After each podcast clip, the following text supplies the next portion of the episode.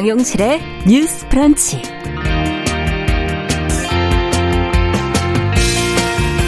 안녕하십니까. 정용실입니다. 벌써 한 주가 끝나가네요. 한 주를 마무리하는 금요일입니다. 아, 뉴스 브런치에서는 금요일에 새로운 생각과 또잘잘 몰랐던 세계로 청취자 여러분들을 안내하는 시간 준비해 놓고 있는데요. 아, 젊은 세대 여성들이 우리 사회를 바라보는 시각을 어, 좀 귀담아 들어보는 주간 똑똑똑 저희가 이제 새로 준비한 코너죠. 오늘은 월경권을 주제로 기존 제도의 사고방식에 두터운 문을 한번 두드려 보도록 하겠습니다. 자, 그리고 초대석 시간에는 국경과 정치를 초월해서 인도주의적인 구호 활동을 펼치는 단체, 국경 없는 의사회, 아마 들어보신 분들 계실 텐데요. 활동가 한 분을 모셔서 이 코로나 시대 구호 활동에 대한 이야기 들어보도록 하겠습니다. 1월 22일 금요일 정용실의 뉴스 브런치 문을 엽니다.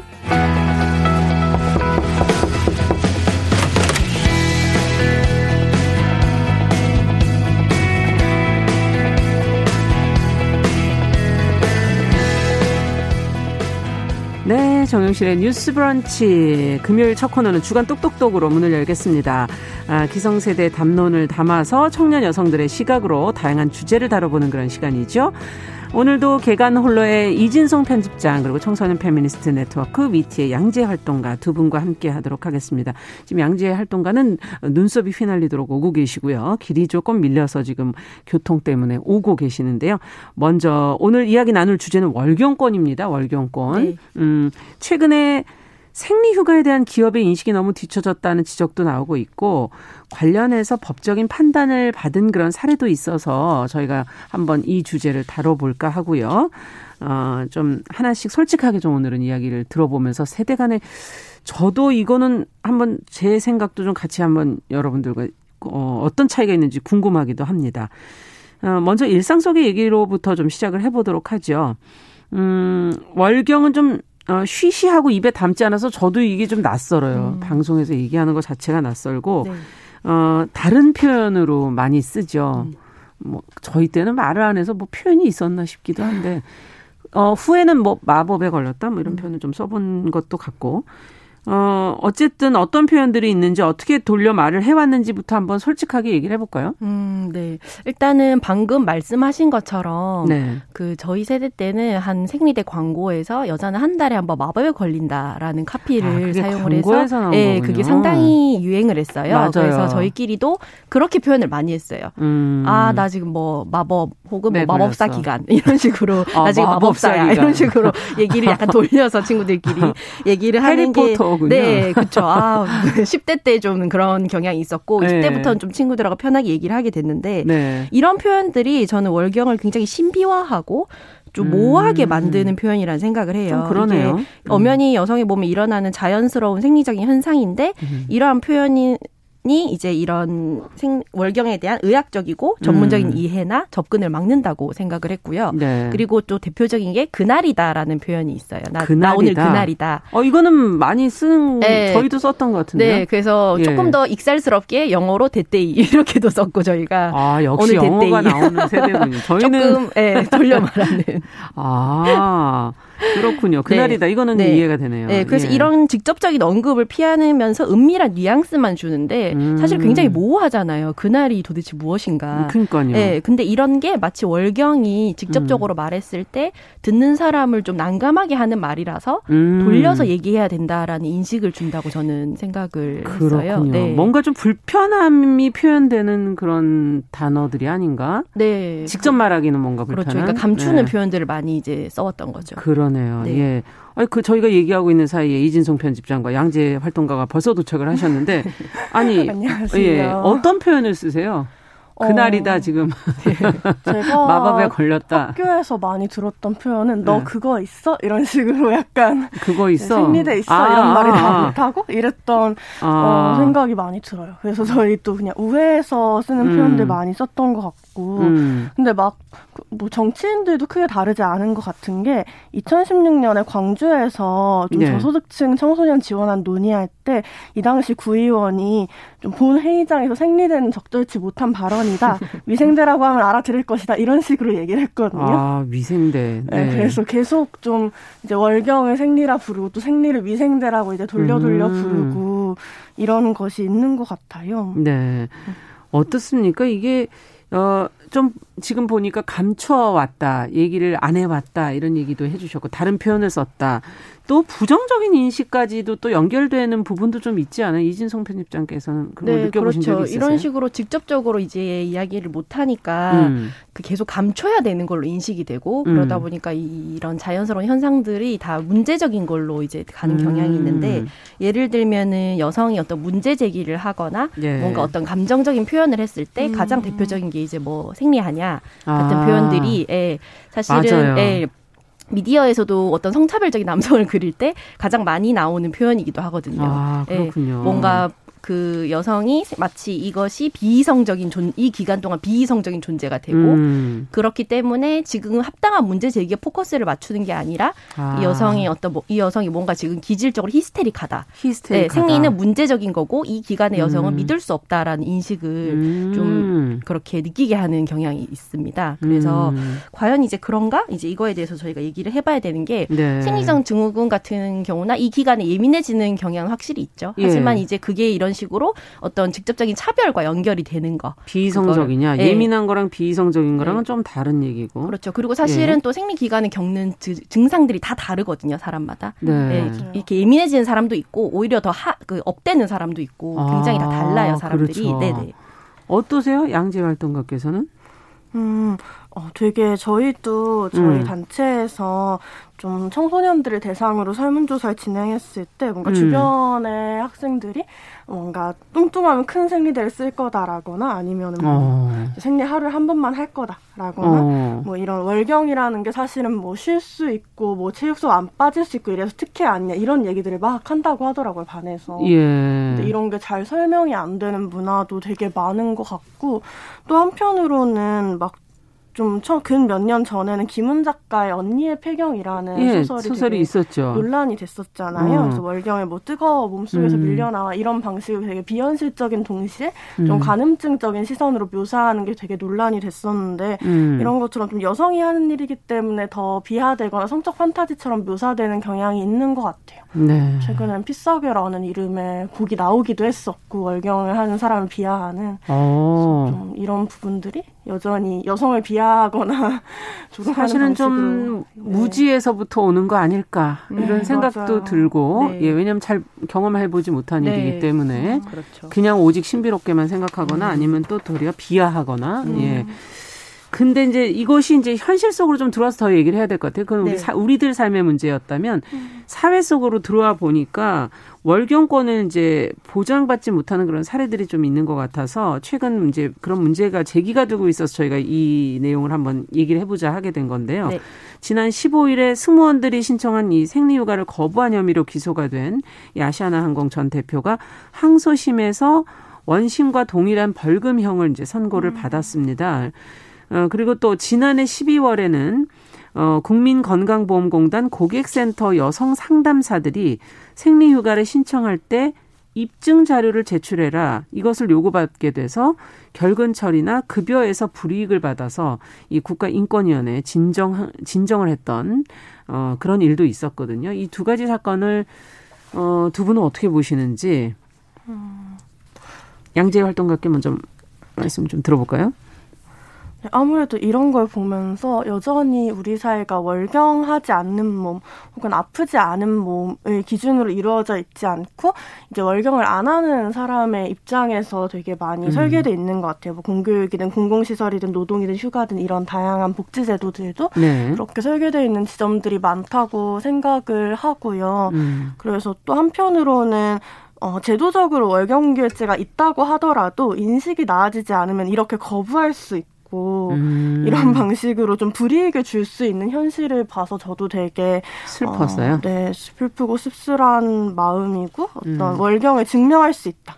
월경을 증명해야 한다, 증명할 수 있다라는 생각이나 뭔가 음. 어, 월경을 특정한 일에만 월경 휴가를 써야 된다거나 뭐 이런 것들도 되게 월경에 대한 무지에서 비롯되잖아요. 음. 어떻게 보면 그런 부분들이 좀 연결돼서 발생하는 사건들 같습니다. 네, 제도는 사실 만들어진 지는 꽤 오래됐는데 네. 그것을 어떻게 현실에서 적용하고 또 어떻게 인식하느냐가 이만큼 차이가 있을 수 있다. 지금 그런 얘기시고요. 네. 이진성 편집장께서는 아, 네. 이게 여성 뭔가 그 월경에 대한 인식의 문제이기도 하고 저는 조금 더 크게 봐서 예. 휴식과 건강의 권리에 대한 아. 한국의 낮은 인식을 보여주는 사례라고도 생각을 해요. 휴식과 건강에 대한 네, 예를 들면 네. 이제 그냥 휴가를 쓸 때도 사실 그럴 의무가 없음에도 예. 많은 업장에서 그 개인적인 사유를 밝히길 요구를 하거든요. 아 휴가를 쓸 네, 때도. 네, 예를 들면은 음. 그래서 이제 직장인들끼리 우스갯소리로 아 이제 친척들도 다 돌아가셨고, 그러니까 사유를 쓸 때 농담 이제, 이제 누구 누구 장례 누구 장례 누구 장례 휴가를 또 써야 되는데 이미 어른들은 다 환갑 다 썼고 이런 식으로 이런 식으로 계속 사유를 발명해야 되는 거예요. 본인이 아. 법적으로 지정된 휴가를 쓰는데도 어. 업장에서 이런 것들을 검열을 하고, 어. 예, 그런 식으로 하는 정도로 이제 휴식에 대한 권리가 굉장히 낮은데 이게 이제 생리 휴가랑 사실은 휴식에 대해서도 거죠. 좀 부정적으로 보는 네네. 측면이 네. 있죠. 네, 그래서 네. 특히 이게 병가의 일종이기 때문에 아. 그렇게까지 아프지 않은데 휴가를 쓰는 거에 대한 어떤 거부감이라고도 볼 수 있어요. 이게 네. 한국 사회의 어떤 전반적인 노동이 굉장히 과로한 상태. 라는 거를 보여주기도 그렇죠. 하고, 네. 그리고 이 생리가 사실은 그렇게까지 힘든 게 아니다라는 음. 부정적인 인식과 예. 네, 노동자들이 쉬어야 된다면 그것은 고용주들이 납득할 수 있는 방향이어야 한다는 통제욕이 합쳐진 아. 결과라고 저는 생각을 했습니다. 이거는 정말 생각을 못 해본 부분이긴 한데 네. 정말 휴가에 대한 인식이 부정적인 건 맞네요. 네네. 네. 네. 맞아요. 예. 쉬긴 쉬어야 되는데 일을 좀 했으면 네. 그죠? 예. 이게 전반적으로 균형을 잡을 수 있도록 삶에서 어 일도 하고 또 쉴 때는 제대로 쉬고 이게 잘 돼야지 사실은 어 노동자 입장에서는 건강하게 살 수 있고 또 제대로 된 이게 너무 오래되면 나중에 병으로 오잖아요. 네 여러 가지로. 예. 자, 그렇고 그러면 또 우리나라의 그 어떤 이 생리와 관련된 물품들에 대한 가격이 좀 비싸다 그런 지적들도 나오고 있고 음. 또이 생리대의 어떤 화학 물질 에 관한 언급들도 최근에는 많이 나오고 있어서 이 부분에 대해서도 두 분 생각을 좀 듣고 싶네요. 음. 아니면 저 아까 제도에 대해서 좀 더 하실 얘기가 있습니까? 양재 활동가께서는?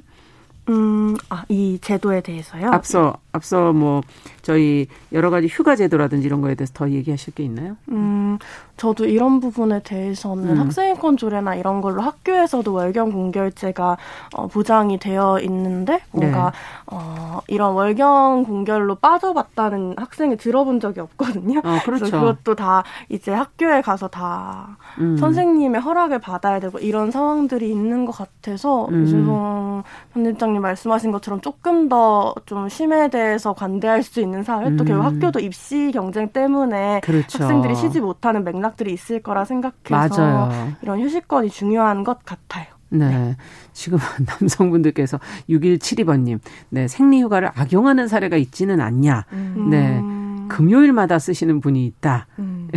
이런 것들이 그 얘기예요. 생리는 예. 아까 얘기했듯이 하루만 하는 게 아니라 음. 이걸 설명 좀 해주세요. 네, 5일에서 7일 정도 음. 정도를 하게 되는데 쉬는 건 하루밖에 못 쉬잖아요. 그렇죠. 그러니까 맞아. 이제 이 생리하지 않는 몸을 가지신 분들은 생각을 해봐야 되는 게 음. 예측할 수 없이 내 몸에서 벌어지는 일이 이제 약 일주일 정도 진행이 된다고 했을 때 음. 최장 일주일이고 이제 사람에 따라는 달라요. 근데 음. 빠, 아주 짧은 경우가 3일인데 정말 드물게 축복받았다고 음. 할수 있는데 그 기간에 금요일을 끼지 않을 수 있는가? 음. 우리가 5일을 출근을 하는데 그렇죠. 예, 보통 맞아요. 5일 정도 생리를 하는데 그 맞아요. 그 끼지 않을 수 있는가? 이거에 대해서 한번 생각을 좀 해보셔야 될 것 같습니다. 네. 그리고 악용의 기준도 굉장히 좀 애매해요. 그렇다 음. 보면은 어떤 사람들 입장에서는 월차가 악용이라고 볼 수도 있고 음. 연차가 악용이라고 할 수도 있고 음. 육아 휴직을 음. 악용이라고 부를 수도 아. 있는 거거든요. 모든 휴가에 대해서 악용이라고 볼 수가 있다. 그렇죠. 필요한 사람이 쓸 수 있고 그 과정에서 그거를 취지에 어긋나게 쓰는 소수의 사람들이 있을 수 있지만 그렇죠. 결국에는 모두의 권리 증진을 위해서 나아가는 방향에서 맞습니다. 이런 소수의 잘못된 사례에 초점을 맞추는 거는 음. 좀 본질 흐리기라고 볼 수 있습니다. 그렇죠. 지금 그 밑에 바로 이선아님께서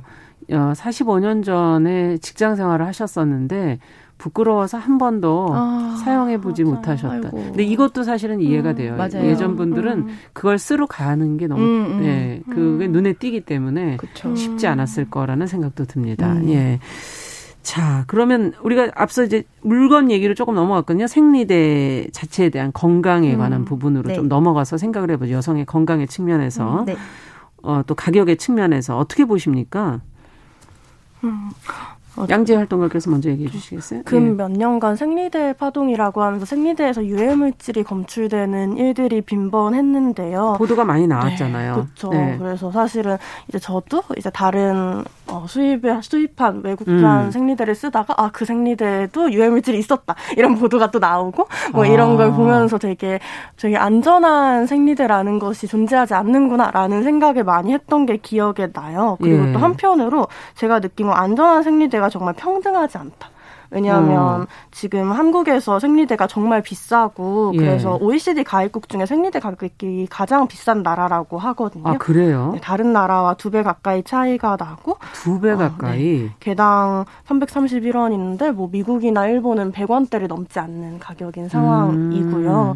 그랬을 때 사실은 어, 수입산 생리대는 뭐 개당 700원까지 올라가는 경우도 아이고. 많고 너무 비싼데 예. 이렇게 좀 여성들이 안전을 평등하게 제공받지 못하고 돈으로 주고 사야 되는 아. 이런 것에 대해서 왜 이렇게 우리만 또 유난히 많이, 비싼 네. 걸까 궁금하네요 정말. 그러니까요. 그래서 이런 부분들이 너무 답답한 음. 것 같다라는 생각이 들고요. 네. 그래서 좀 사실 어떤 생리대에 대한 다양한 복지 정책 안에서도 이 생리대가 안전한가 음. 친환경적인가 이런 질문들을 많이 가질 수 없는 게 슬픈 것 같아요. 네. 안 그래도 지금 최근에는 정부가 이 저소득층 여성 청소년을 대상으로 생리대 구매권을 지원한다는 소식도 있던데 그건 어떻게 보세요? 그러면 지금 음. 평등권 얘기를 하셨으니까.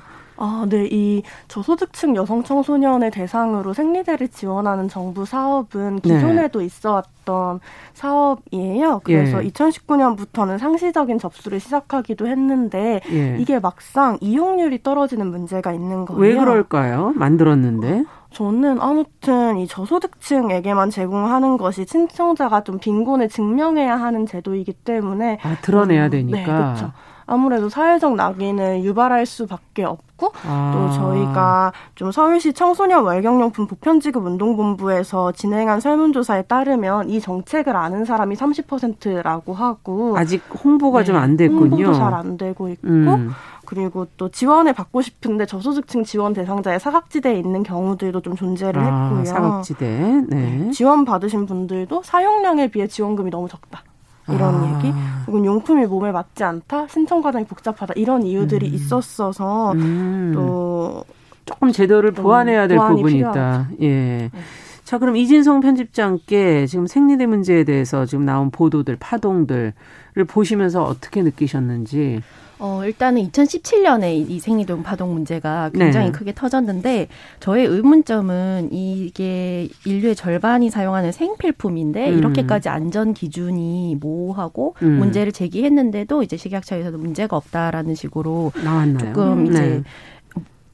승복하기 힘든 결과를 내놓고 있는데 이런 음. 것들이 좀 장기적인 영향에 대한 연구가 좀 필요하지 않나라는 그러네요. 생각을 했고 안전성 검토 등이 좀 적극적으로 이루어져야 되지 않을까? 음. 왜냐하면 항상 이런 어떤 식품이나 물품의 안전성에 대한 문제가 터지는데 생리대는 월경 자체가 이제 은폐되다 보니까 이거에 대한 문제를 음. 좀더 공적으로 얘기하기 힘들고 그러네요. 그렇게 된다고 해서 좀 크게 문제가 또 해결되지도 않는 양상을 띠고 음. 있어요. 그래서 오히려 음. 여성들이 개인적으로 안전한 물품을 찾아서 음. 방금 양재 활동가가 얘기한 것처럼 비용을 써가면서 네 비용을 써가면서 혹은 새로운 음. 용품을 찾아 헤매는데 그것도 정말 정보의 격차가 있기 때문에 음. 이런 경로가 충분하지 않은 사람들은 계속해서 이런 유해 물질에 음. 노출이 될 가능성이 크거든요. 이게 근데 네. 더구나 장기로 써야 되니까 네, 긴 그렇죠. 시간. 네. 네. 그것이 또 문제가 될 수도 있는 해외는 어떻습니까 이진성 편집장께서 혹시 음, 관심 갖고 보신 데는 있나요? 일단은 저희가 아까 얘기한 것처럼 이제 스코틀랜드 같은 경우에가 생리용품을 무상 제공하기로 음. 했고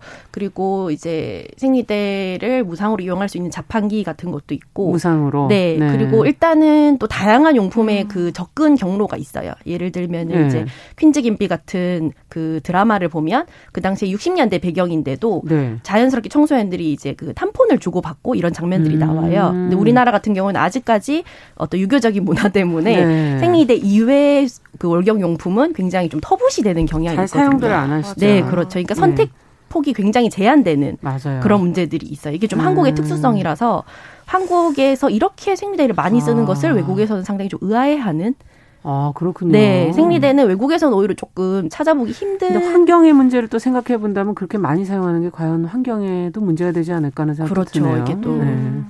그렇군요. 네.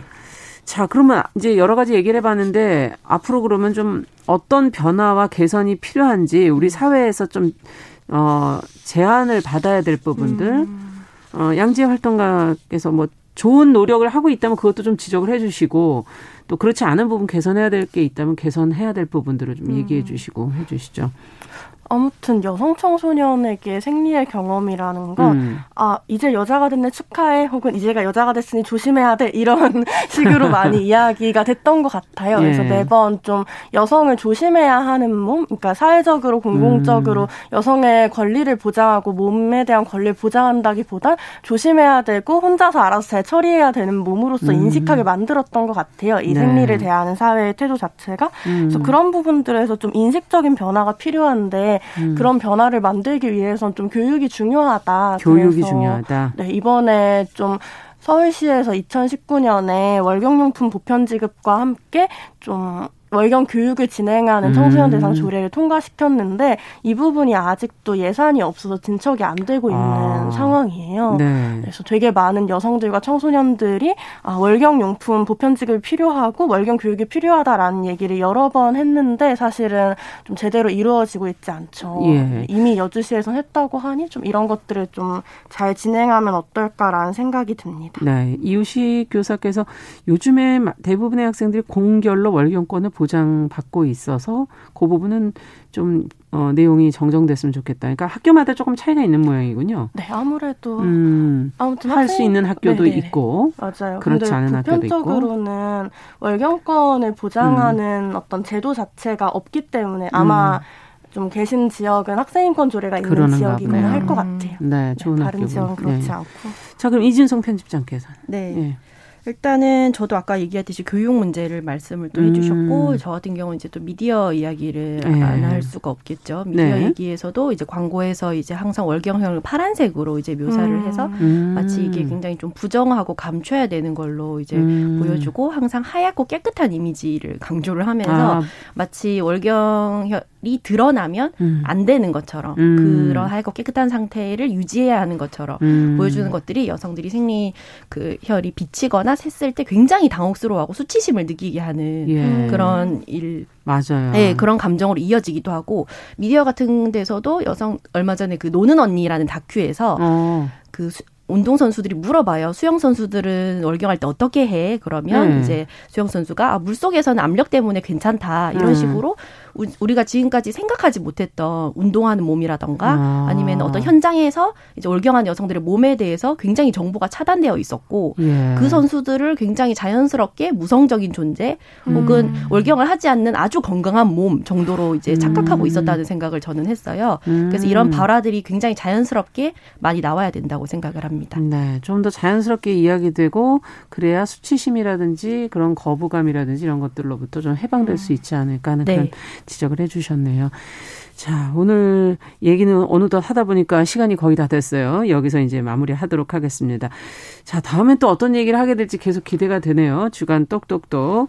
오늘은 월경권에 관한 이야기를 같이 해봤습니다. 청소년 페미니스트 네트워크 위티의 양재 활동가 그리고 계간 홀로의 이진성 편집장 두 분 수고하셨습니다. 다음 시간에 뵙겠습니다. 감사합니다. 네, 감사합니다. 감사합니다. 네, 정용실의 뉴스 브런치 듣고 계신 지금 시각 10시 29분이고요. 라디오 정보센터 뉴스 듣고 오겠습니다. 어제 국내 코로나19 신규 확진자가 346명 발생해 사흘 만에 다시 300명대로 감소했습니다. 국내 발생은 314명으로 지역별로 보면 서울 113명, 경기 102명, 인천 8명 등입니다. 경기도 이천의 산란계 농장에서 고병원성 조류 인플루엔자 AI 의심 사례가 보고됐습니다. 중앙사고수습본부는 해당 농장의 출입을 통제하고 반경 10km 내 농장에 대해서는 이동 제한과 예찰 검사 등 선제적 방역 조치를 시행했습니다. 정세균 국무총리가 힘들어하시는 자영업자의 불안감을 파고들어 선거에 이용하려는 일부 정치인들의 행태가 참으로 개탄스럽다고 비판했습니다. 국민의힘 김종인 비상대책위원장이 오는 4월 보궐선거에서 야권 후보 단일화가 실패할 경우 3자 구도를 초래한 후보는 유권자의 선택을 받지 못할 것이라고 말했습니다. 단일화 협상 상대인 국민의당 안철수 대표를 공개 압박하려는 의도로 풀이됩니다. 우리 정부가 미국이 자의적으로 고율의 관세를 부과하는 근거인 불리한 가용 정보 조항이 부당하다며 WTO에 제소한 사건에서 승소했습니다. 정부가 지원하는 직접 일자리 사업 대부분이 비대면 재택근무로 전환됩니다. 권칠승 중소벤처기업부 장관 후보자가 코로나19에 따른 자영업자의 피해를 보전해주는 손실보상제 도입이 필요하다고 밝혔습니다. 유럽연합 EU 지도자들이 화상회의를 통해 코로나19 변이의 확산을 막기 위해 회원국 간 비필수적인 여행 제한 조치를 검토합니다. 지금까지 라디오 정보센터 조진주였습니다.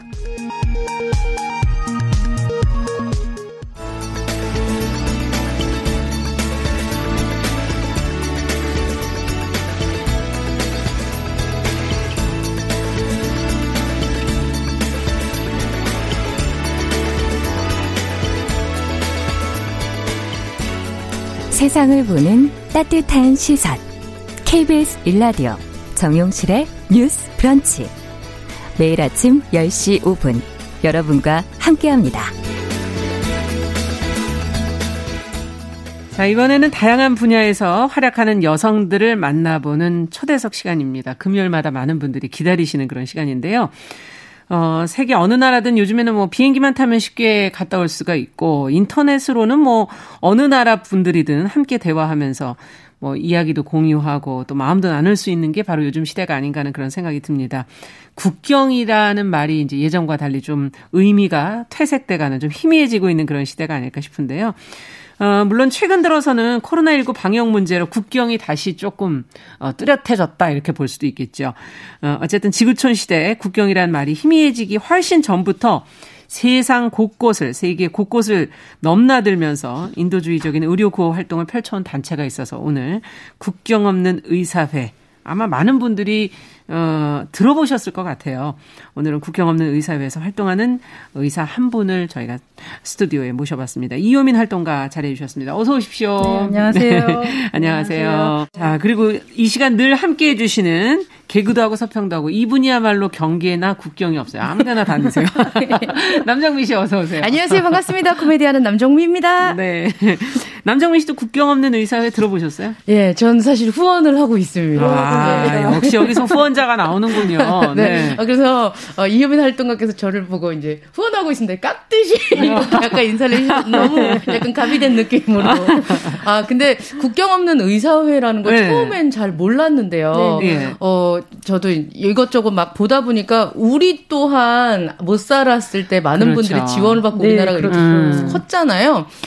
되게 좋은 활동을 하고 계시다라는 생각이 들었어요. 아니 후원자니까 좀 아시겠네요. 어떤 현장을 주로 가시던가요? 어, 이번 이번에 발행된 보고서가 어, 보고서에 저에게 또 보고를 하시려고 우편으로 주셨더라고요. 네. 어뭐 파키스탄이나 방글라데시, 이라크에 아, 있는 음. 그 난민들이나 혹은 아이들이 힘든 아이들 어떻게 키트 진단 키트 같은 것 음. 그 출산 키트도 전해주기도 음. 하고 이런 것들이 적혀 있더라고요. 네. 봤을 때 제가 생각했을 때는 지원을 받아야 하는 음. 국 국가에 가서 네. 이런 의료 활동을 펼친다고 알고 있는데 그게 맞나요? 어, 네. 뭐 기본적으로는 거기 현장 가서 일을 하고요. 네. 뭐 저도 그렇게 했고 음. 이렇게 의료 도움이 필요한데 적절하게 제공이 안 되는 현장들이 있잖아요. 뭐 그렇죠. 전염병이 갑자기 확 창궐을 한다던가 어. 아니면 뭐 자연재해가 갑자기 들이닥친다던가 뭐 계속 전쟁과 분쟁 중에 있다던가 아니면은 음. 여러 이유로 의료 소외 지역의 사각지대에서 이제 고통받고 계신 분들이라든가 그래서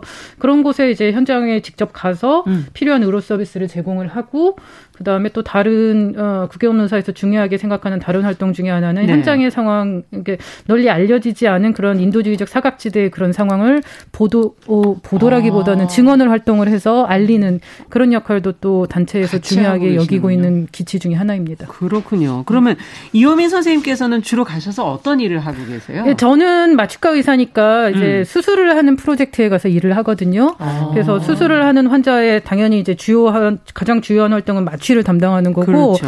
수술 마취뿐만 아니라 마취 전과 수술한 이후에 그 환자 입원을 해 있었거나 할때 뭐 통증 관리라든지 아니면 다른 뭐 음. 항생제 이용이라든지 기타 등등 환자 케어를 수술 관련된 환자 케어를 그 외과 의사랑 같이 그렇게 음. 합니다. 그래서 한국에서 일할 때보다는 조금 더 약간 덜 깊은 대신에 넓어요. 일을 아. 많이 하셔야 돼요. 네, 좀 다른 분야에서까지요. 네. 네. 여기서는 선생님들이 분야별로 나눠져 네, 분야별로 있고. 많이 세부 전문에 관련돼서 하거나 아니면 뭐 정말 수술장에만 계속 계시는 분도 계시고 뭐 중환자실에만 계시는 분도 음. 계시고 한데 국교면 사회 같은 경우는 조금 더 넓게 활동을 해야 되는 경우가 아, 많습니다. 어, 그렇군요. 근데 예. 지금 그 코로나 19 때문에 국 국경 아까 오프닝 멘트에서도 음. 말씀하셨지만 국경을 예전만큼 잘 넘어가지 못하는 상황인데 오히려 또 국경이 구분되고 어, 하는 그런 상황인데 이런 때일수록 더 도움을 많이 음. 필요로 하고 있다라는 생각이 들어요. 네, 네 맞습니다. 그래서 음. 사실 작년에 그 코로나19 때문에 국경도 닫히고 여러 가지 제한도 많아지고 비행기도 안 다니고 하면서 음. 음. 국경 없는 사회도 인력이랑 물자를 보내는데 굉장히 어려움을 많이 겪었어요. 음. 아. 실제로 저 같은 경우도 원래 작년 봄에 중앙아프리카 공화국에 나가서 파견 활동을 하기로 다 예정이 돼 있고 계획이 다 짜 있었는데 정말 거기까지 갈 수 있는 물리적으로 수단이 없어서 못 갔어요. 비행기가 비행기는 많이 없어졌죠. 네, 그래서 네. 물론 국경사의 다른 활동가 보내기도 하고 현장 프로젝트 유지되긴 했지만 많은 프로젝트가 그때 당시에는 축소가 되고 음. 비행기도 뭐 유엔 어, 소속 기구에서 제공해주는 비행기나 아니면 뭐 아. 뭐 공군 비행기 타고 들어가고 막 이런 경우들도 생겼는데 예. 그렇기 때문에 인력을 보내는데 훨씬 한계가 있을 수밖에 없었죠. 그래서 뭐 네. 뭐 그때 3, 작년 초반기에는 뭐 4분의 1 이하로 줄어들었었어요. 이야, 같이 지원해 주시는 데가 국가나 지금 들어보니까 유엔 뭐 이런 데서 같이 협력을 해서 일을 하시기도 하시나 봐요. 대부분의 경우는 예. 독립적으로 일을 하고요. 네. 작년 같은 코로나 사태 같은 경우는 정말 전 세계적으로 예외적인 그렇죠. 위기이기 때문에 그렇지만 현장에서 이동을 할 때 뭐 이를테면 어, 코로나 사태 이전에도 현장에서 이동을 할 때 유엔 비행기를 타고 현장으로 이동하거나 이런 음. 일은 종종 있습니다. 그렇게 여러 가지 NGO들 이런 민간 민간 단체들 다 해서 예. 이런 어 그 인도주의 단체들에 대해서 지원을 해주는 유엔 또뭐 비행 관련이나 이런 거 단체도 예. 있고요. 그래서 서로 협력하면서 그 독립적으로 일을 하는 음. 관계라고 음. 보시면. 근데 이런 전염병 사태에 못 나가신 경우는 이번이 처음이 아닐까 하는 생각도 들거든요. 어, 이렇게 국경 없는 사회 같은 경우는 원래 나가기로 되어 있는데 현장 상황에 따라서 갑자기 막 취소가 되고 이런 일이 음. 가끔 일어나기는 하거든요. 음. 그렇지만 이런 전염병 사태 때문에는 정말 그 유례 없는 일이죠. 그렇죠. 네. 선생님 그럼 활동을 뭐 어떻게 말씀드릴까? 의사 생활은 몇 년 하셨고 국경 없는 음. 의사의 활동은 몇 년? 한번 경력을 쭉 따져 보시겠다 예. 이런 얘기신가요? 어, 아, 날카로운 눈으로. 네. 제가 인턴 레지던트 마치고 2006년 초에 이제 전문의 자격증 자격증을 땄고 네네. 그 이후로도 이제 뭐 어, 여기 대학병원들에서 뭐 임상 교수로 일을 하고 이렇게 음. 하다가 2012년 2월에 첫 국경 없는 사회 활동 나이지리아로 떠났습니다. 그 이후로는 계속 이제 국경 없는 사회 활동하고 지금 8년이 넘으시고 9년째 네. 지금 그렇죠. 그래서 예. 작년에는 불행히도 아무 그 활동을 못 나갔지만 재작년 가을까지 해서 11번의 미션을 이렇게 활동을 마쳤습니다. 11번. 어, 어, 어 떤 현장들을 주로 갔다 오셨어요? 저는 수술이 필요한 현장들을 가니까 주 주로 많이 분쟁 지역이나 아니면 재해 지역이나 지역. 아니면은 예. 소외 지역에서 수술 서비스를 제공하는 뭐 이런 음. 데를 많이 갔고 음. 다녀왔던 국가들은 뭐 나이지리아가 첫 그 저의 활동지였고 네네. 그 이후로 뭐 팔레스타인 가자 지구라든지 아, 파키스탄이나 아니면은 네. 예전에 2013년에 필리핀에 태풍 하이옌으로 크게 피해를 받았을 때 그때 필리핀 활동도 아. 갔다 왔고 뭐 중앙아프리카 공화국, 콩고 민주공화국, 음. 라이베리아 뭐 이런 곳에 다녀왔었습니다. 네. 아니 다 그 들어보니까 참 열악한 위험 위험할 위험한 지역들. 네. 네. 좀 분쟁 지역들이 좀 있기 때문에 그런 경우에는 안전 수칙이 굉장히 엄격하긴 합니다. 어. 음. 아까 좀 보니까 이제 동, 뭐 유엔의 도움도 작년에는 받았지만 그 전엔 음. 독립적으로 이렇게 활동을 음. 하신다고 하셨는데 그 전쟁이 벌어지거나 전염병이 도는 현장 이럴 때는 의사 선생님들의 안전이 제일 걱정이 되는데요. 음. 예, 예, 그래서 국경 없는 사회도 그 내부 직원의 기관에서 활동하는 활동가들의 안전이 사실 최우선으로 두는 음. 것 중에 하나고. 예. 그래서 현장에서 보면은 안전 수칙이 굉장히 엄격해요. 음. 어.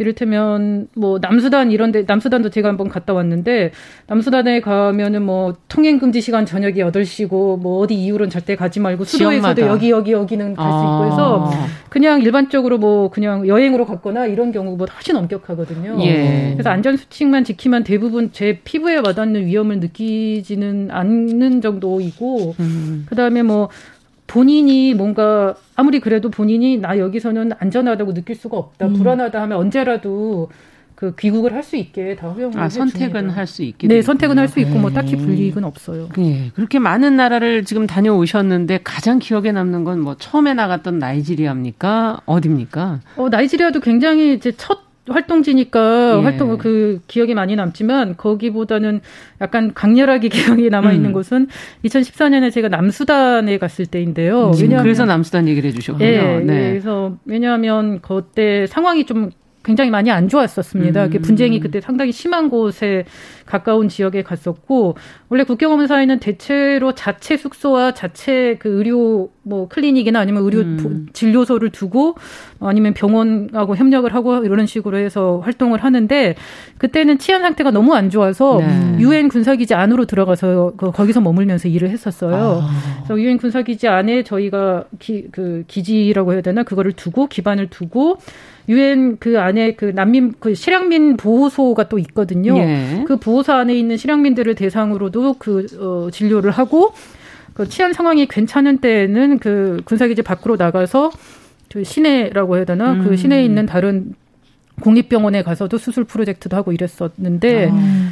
그때가 뭐 그때는 정말 그 총소리와 폭탄 소리를 들으면서 했기 때문에 좀 야. 대단하시네요. 네, 기억이 많이 남았었습니다. 네. 흔한 현장은 아닌데 예, 그런 적도 있었다. 네, 그런 그게 가장 기억에 남는 때문에 어쩔 수 없이 기억이 남아 있습니다. 네. 아, 근데 참 어떻게 이런 선택을 하게 됐을까가 지금 참 궁금해졌어요. 예. 앞서도 뭐 대학병원에서 또 교수로도 활동을 하셨다는 얘기도 해 주셨는데 그러다가 무슨 계기가 있어서 갑자기 이렇게 나가시게 됐을까? 음, 특별한 아. 계기가 있는 건 아니고 제가 대학병원에서 이렇게 근무를 하다 보니까 그거보다는 뭔가 의사로서 할 수 있는 다른 길을 찾고 싶었었어요. 아. 다른 길을 찾고 싶어가지고 제약회사 연구원이나 어. 아니면은 뭐 보건복지부 가서 공, 그 의료공무원 그렇죠. 행정을 할까 예. 뭐 그런 거 막 알아보다가 이제 눈에 띈 게 이 국경없는 사회였거든요. 예, 근데 바로 아 이걸 해보고 싶다 이런 생각이 드셨나요? 어 그때 그 알아보는 여러 가지 중에 하나가 이제 NGO 단체도 음. 있었기 때문에 NGO 단체들도 막 좀 찾아보다가 보니까 어 이게 저는 마취과 그때 전문의였으니까 네. 일반 의사로서 가서 일반 진료도 할 수 있지만 그래도 10년 넘게 레지던트 시절을 합치면 10년 넘게 마취과 의사로 일을 하고 있었는데 제가 가장 잘할 수 있는 일을 할 수 하고 싶잖아요. 그렇죠. 근데 수술 프로젝트라는 거는 운영을 하려면 어느 정도 기구와 노하우와 뭐 시설과 이런 게 필요하기 때문에 음. 수술 프로젝트를 활발하게 운영을 하는 NGO가 별로 없어요. 많지가 음. 않아요. 근데 국경 없는 의사회는 애초에 처음에 시작할 때도 분쟁 지역에서 시작을 하고 그랬기 때문에 마취과 의사, 외과 의사 이런 쪽을 굉장히 적극적으로 찾고 있던 어, 단체였거든요. 그랬군요. 네, 그래서 제가 아 이게 나한테 지금 찾는 게 가장 적합하겠구나 해서 어, 그래서 가보시니까 그 일은 잘 맞으셨나요? 어, 저도 첫 활동을 나가기 음. 전까지는 확신이 없었죠, 당연히. 그렇죠. 그 해본 그 아프리카 자체를 가본 적도 없고 뭐 음. 뭐 관광이든 여행이든 간에 그 이런 일이 나 저한테 맞을지도 뭐 확신도 없고 했는데 한 번 갔다 오고 두 번째 갔다 오고 하면서 점점 이제 조금 음. 더 확신이 생겨서 지금까지 계속 하고 있습니다. 네. 아니 근데 분쟁 지역을 한번 갔다 오면 음. 놀래서 이제 다시 한국에 들어오면 네. 여보세요 거기 일자리 제가 구합니다 이러고 한국에서 지금 있고 싶다 안전한 곳에 있고 싶다 이런 생각이 본능적으로 먼저 들 것 같은데 다시 또 나가셨어요? 네, 뭐 사실 한국에 있는 게 사실 훨씬 편하죠. 뭔가 마음이 어. 훨씬 편하긴 한데 네. 그거는 사실인데 뭐 일단은 저는 전체적으로 봤을 때 그 병원에서 대학병원에서 근무를 할 때보다 지금 이렇게 사는 게 훨씬 더 즐겁고 음. 마음에 들고 뭐랄까 음. 전반적으로 삶의 행복도가 높아졌거든요. 네. 삶의 행복도가 높아졌기 때문에 거기 가서 현장에서 그렇게 힘든 곳에서 일을 하고 음. 돌아와서 잠깐 쉬었다가 또 한국에서도 일을 하고 이런 패턴이 저한테는 맞는 것 같더라고요. 음. 그래서 그냥 계속 유지하고 있습니다. 그래요. 이게 사람이 자신의 일을 정말 마음껏 할 수 있는 곳이 어디든 가서 또 한다면 거기에 의미를 두시는 네. 분들도 있을 거고 네, 네. 또 그렇지 않고 또 생활을 안정적으로 하는 거에 또 의미를 두시는 분들도 있을 거고 맞아요, 맞아요. 정말 이렇게 사람이 다른가 하는 생각도 들기도 하고요. 네. 어쨌든 어, 이 국경 없는 의사회는 그러면은 비용이랑 지금 들어보니까 수술도 해야 되고 네. 환자 해야 되고 이 많은 비용을 어떻게들 다 마련하고 계실까? 기부를 통해서 하는 겁니까? 네, 그 사회 재정은 90% 이상이 다 민간 어, 후원금으로 다 충당이 되고 음. 있거든요. 네. 경기 영향도 좀 받고 올해 좀 어려웠잖아요, 작년에. 네. 작년에 원래 이렇게 어려워서. 좀 내고 나면 네. 이제 알려주시는 그런 음. 전단지 같은 것들이 네. 오거든요. 어, 어. 거기에 여기 역시 후원자가 좀 아시는군요. 예, 이번에 보면 이제 그 후원이 십실반 이렇게 감사한 음. 뜻이 모이면 전 세계 63개국에서 코로나 19 음. 대응을 위해 250개 프로젝트를 이 돈으로 진행하고 있습니다. 네. 또 740여 개의 병원 및 의료 시설이 코로나 19를 위한 의료적 지원 혹은 환자 진료를 위해 치료를 위해 진행하고 있고 227만여 개의 마스크 마스크와 같은 위생용품 및 아, 보호 정보도 배부하, 배부하였습니다. 이렇게 와, 어떻게 진행되고 있는지 네. 얘기가 오니까 좋더라고요. 아, 네. 역시 후원님 저보다 훨씬 더. 네. 네. 전반적인 내용을 잘 읽어주셨어요. 네. 남정미 씨께서. 네. 근데 참 이렇게 국경 없는 의사회에서 앞서 이게 하셨던 것보다 훨씬 한 분이 아니니까 네. 역시 전체에서는 네. 나가는 나라의 숫자랑 네. 그동안 해온 활동들이 어마어마한 양이구나라는 네, 걸 이제 네. 느낄 수 있었어요. 근데 이것도 사실은 원하는 것에 비해서는 너무나 이제 작은 것을 나가는 걸 거 아니에요. 음. 다 나가줄 수는 없기 때문에. 어, 그렇죠. 네. 그러다 보면 우선순위를 정해야 될 거고. 어, 네. 먼, 먼저 치료를 하는 음. 그런 순위가 있나요? 음, 그래서 국경 없는 사회가 어느 한 지역에서 활동을 하겠다, 프로젝트를 새로 열겠다라고 한다면 일단 그 처음에 어세스를 그 평가를 하는 팀이 들어가서 음. 이 지역에서 어떤 의료 서비스가 지금 필요한지를 먼저 그, 보시고 평, 그 평가를 해요. 사전 답사 네. 같은 네. 거를 해요. 음. 그래서 뭐 어떤 지역 물론 당연히 그런 소외 지역 같은 거 대부분의 의료 서비스가 다 우리나라 전반적으로 다 그 떨어지긴 하는데 그래도 그 안에서 이를테면 뭐 외상은 그래도 뭐 다른 유엔 병원에서 들어와서 또 어느 정도 해준, 담당을 네. 하고 있더라. 네. 그러면 이제 외상 말고 다른 분야를 우리는 또 지원을 하는 거죠. 그런 음. 식으로 음. 필요한 그 아. 환자 대상을 정하고 음. 그 그거 그 기반에 그 평가에 기반을 해서 이제 프로젝트를 오픈을 하고 환자를 모읍니다. 그래서 아. 예를 예를 들면 제가 첫 미션으로 나갔던 첫 활동으로 나갔던 나이지리아 같은 경우는 모성 관리를 하는 그 프로젝트였거든요. 예. 그래서 임신한 산모들 임신 출산 관리하고 음. 임신 출산에서 이제 합병증이 동반한 난산이나 뭐 여러 가지 이가 상황에서는 또 제왕절개도 해야 되고 아. 뭐 다른 상황 또 임신 출산 이후에 생긴 부작용으로 뭐 이렇게 누공이 생기는 경우가 있거든요. 질과 그 자른 장기 사이에. 아. 네. 그런 뭐 그거를 치료도 하고 이렇게 관련 그런 관련해서 한 환자들 치료를 하는 프로젝트였고 음. 재작년에 나갔던 라이베리아 같은 경우는 이제 소아 환자 수술하는 프로젝트였고 아이들 음. 네. 네. 그래서 그런 식으로 프로젝트마다 해당하는 기준이 있어요. 그렇군요. 음, 네. 근데 이제 이번에 코로나 19를 겪으면서도 저희가 이제 많이 보도했던 내용들이 취약 계층이 더 힘들어지는 이런 네. 재난의 상황에서 네, 네. 그렇다면 구호 현장을 많이 가보셨을 테니까 정말 네. 그 말을 실감하시는지 어떤 것들을 보고 느끼셨는지도 상당히 궁금해요. 그렇죠. 뭐 언뜻 생각하기엔 재난이 닥치면 뭐 부자나 가난한 사람이나 뭐 지진 나면 누구나 다 위험한 거 아니냐 이렇게 음. 생각할 수 있지만 그게 똑같은 위기가 닥쳤을 때 닥쳤을 때 더 큰 피해를 입는 건 당연히 취약계층과 소외계층일 음. 수밖에 없습니다. 뭐 당장에 쉽게 생각할 수 있는 게 우리나라 같은 경우도 매년 여름에 이제 태풍이나 홍수 피해가 자주 있잖아요. 네. 그런 경우 홍수 피해를 더 심하게 입는 곳은 주거가 그렇게 튼튼하지 않고 음. 그다지 잘 정비되지 않은 곳에 있는 그런 취약계층들이 취약계층. 예. 훨씬 더 큰 피해를 입게 됩니다. 예.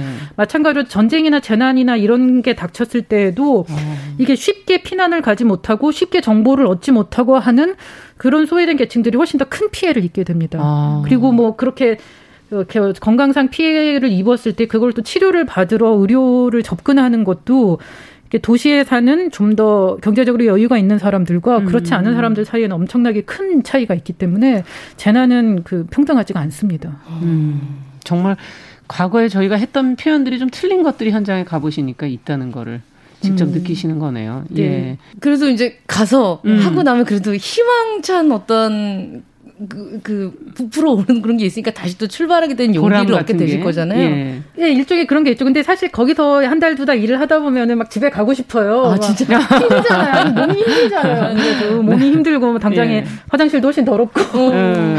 몸이 힘들고 하니까 가, 있다 보면 아, 집에 가고 싶어 하고 근데 또 집에서 또 한 달, 두달 있다 보면 나가야 되는데 내가 왜 여기 있을까? 뭐 이런 생각이 딱 드는 거죠. 아, 그래서 네. 약간 반쯤은 중독이 되는 것 같은 느낌이 들고요. 어쨌든 현 장에서 일을 했을 때는 이렇게 한국에서 제가 그냥 물론 한국에서도 의료 서비스 필요한 분들한테 이제 제가 제공을 하고 있는 거지만 음. 똑같은 일을 했을 때 미칠 수 있는 여파가 훨씬 크죠. 음, 현실은 음, 그, 그 훨씬 더 열악한 현장에서는 한 명의 의사가 할 수 있어서 거기에 그렇게 기여를 할 수 있는 분야 그게 바가 훨씬 크기 때문에 음. 보람을 느끼는 거가 정말 한국에서 좋은 병원, 좋은 수술장에서 일할 때보다 훨씬 큰 것 같아요. 음, 정말 그렇겠네요. 네, 맞아요. 네, 어, 도움의 손길이 필요하고 위험한 현장에 이제 직접 나가서 활동하시는 분으로서 네. 이런 분들은 여기에 적합하다. 이런 현장에. 여러분 같이 네. 해요. 네. 아, 네. 좀 그런 분들이 느낌? 어떤 분들인지 저희도 좀 알았으면 좋겠네요. 어, 일단은 현장에서 가서 굉장히 익숙치 않은 현장, 익숙치 않은 문화, 익숙치 않은 환경에서 음. 일을 또 굉장히 다국적으로 다 모여서 일을 하거든요. 어. 제가 갈 때, 현장에 갈 때 그냥 저는 혼자 출발해요. 그래서 어. 거기 있는 사람들이랑 합류를 해서 그래서 막 전 세계 온갖 나라에서 온 사람들하고 같이 일을 하거든요. 어, 언어가 안 통하기도 하고 뭐 그러겠네요. 그래서 일단 언어가 그래서 필요합니다. 어. 외국어가 영어는 반드시 하셔야 되고 네. 영어를 나 못하겠다 그럼 프랑스어를 하셔도 돼요. 어.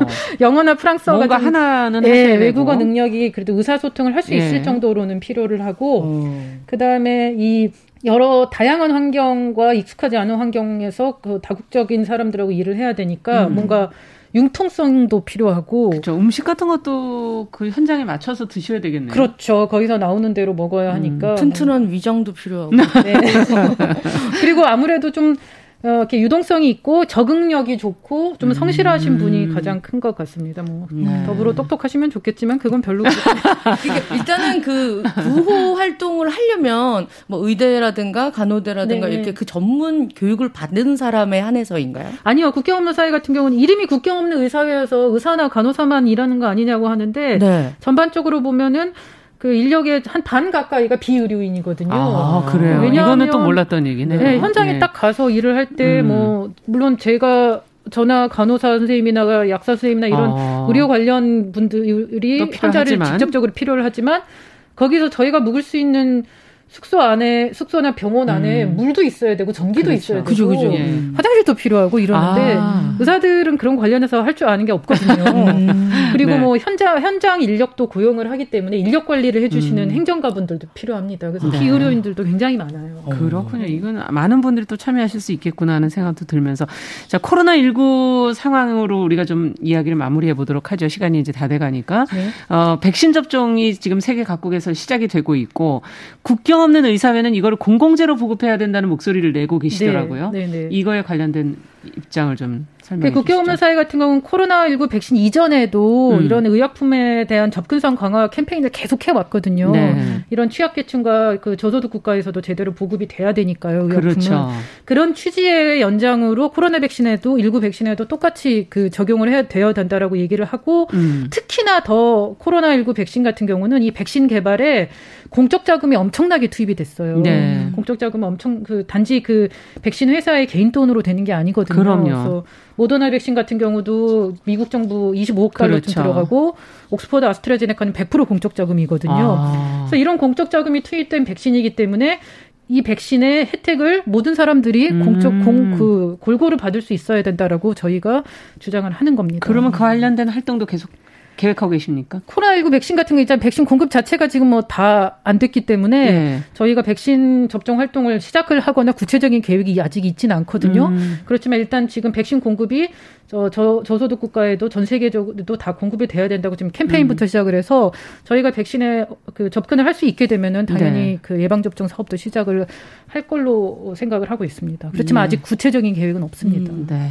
앞으로도 또 열심히 활동해 주시기를 바라면서 자, 시간상 저희가 오늘은 여기 여기까지 이야기 듣도록 하고요. 앞으로도 계속 이 어, 국경 없이 힘든 분들을 위해서 많이 활동해 주시기를 당부 말씀드리겠습니다. 오늘 어려운 걸음 해주셔서 감사합니다. 네, 감사합니다. 네. 금요 초대서 국경 없는 의사회 이호민 활동가와 함께 했습니다. 후원자인 남정미 씨와도 함께 했습니다. 감사합니다. 고맙습니다. 네.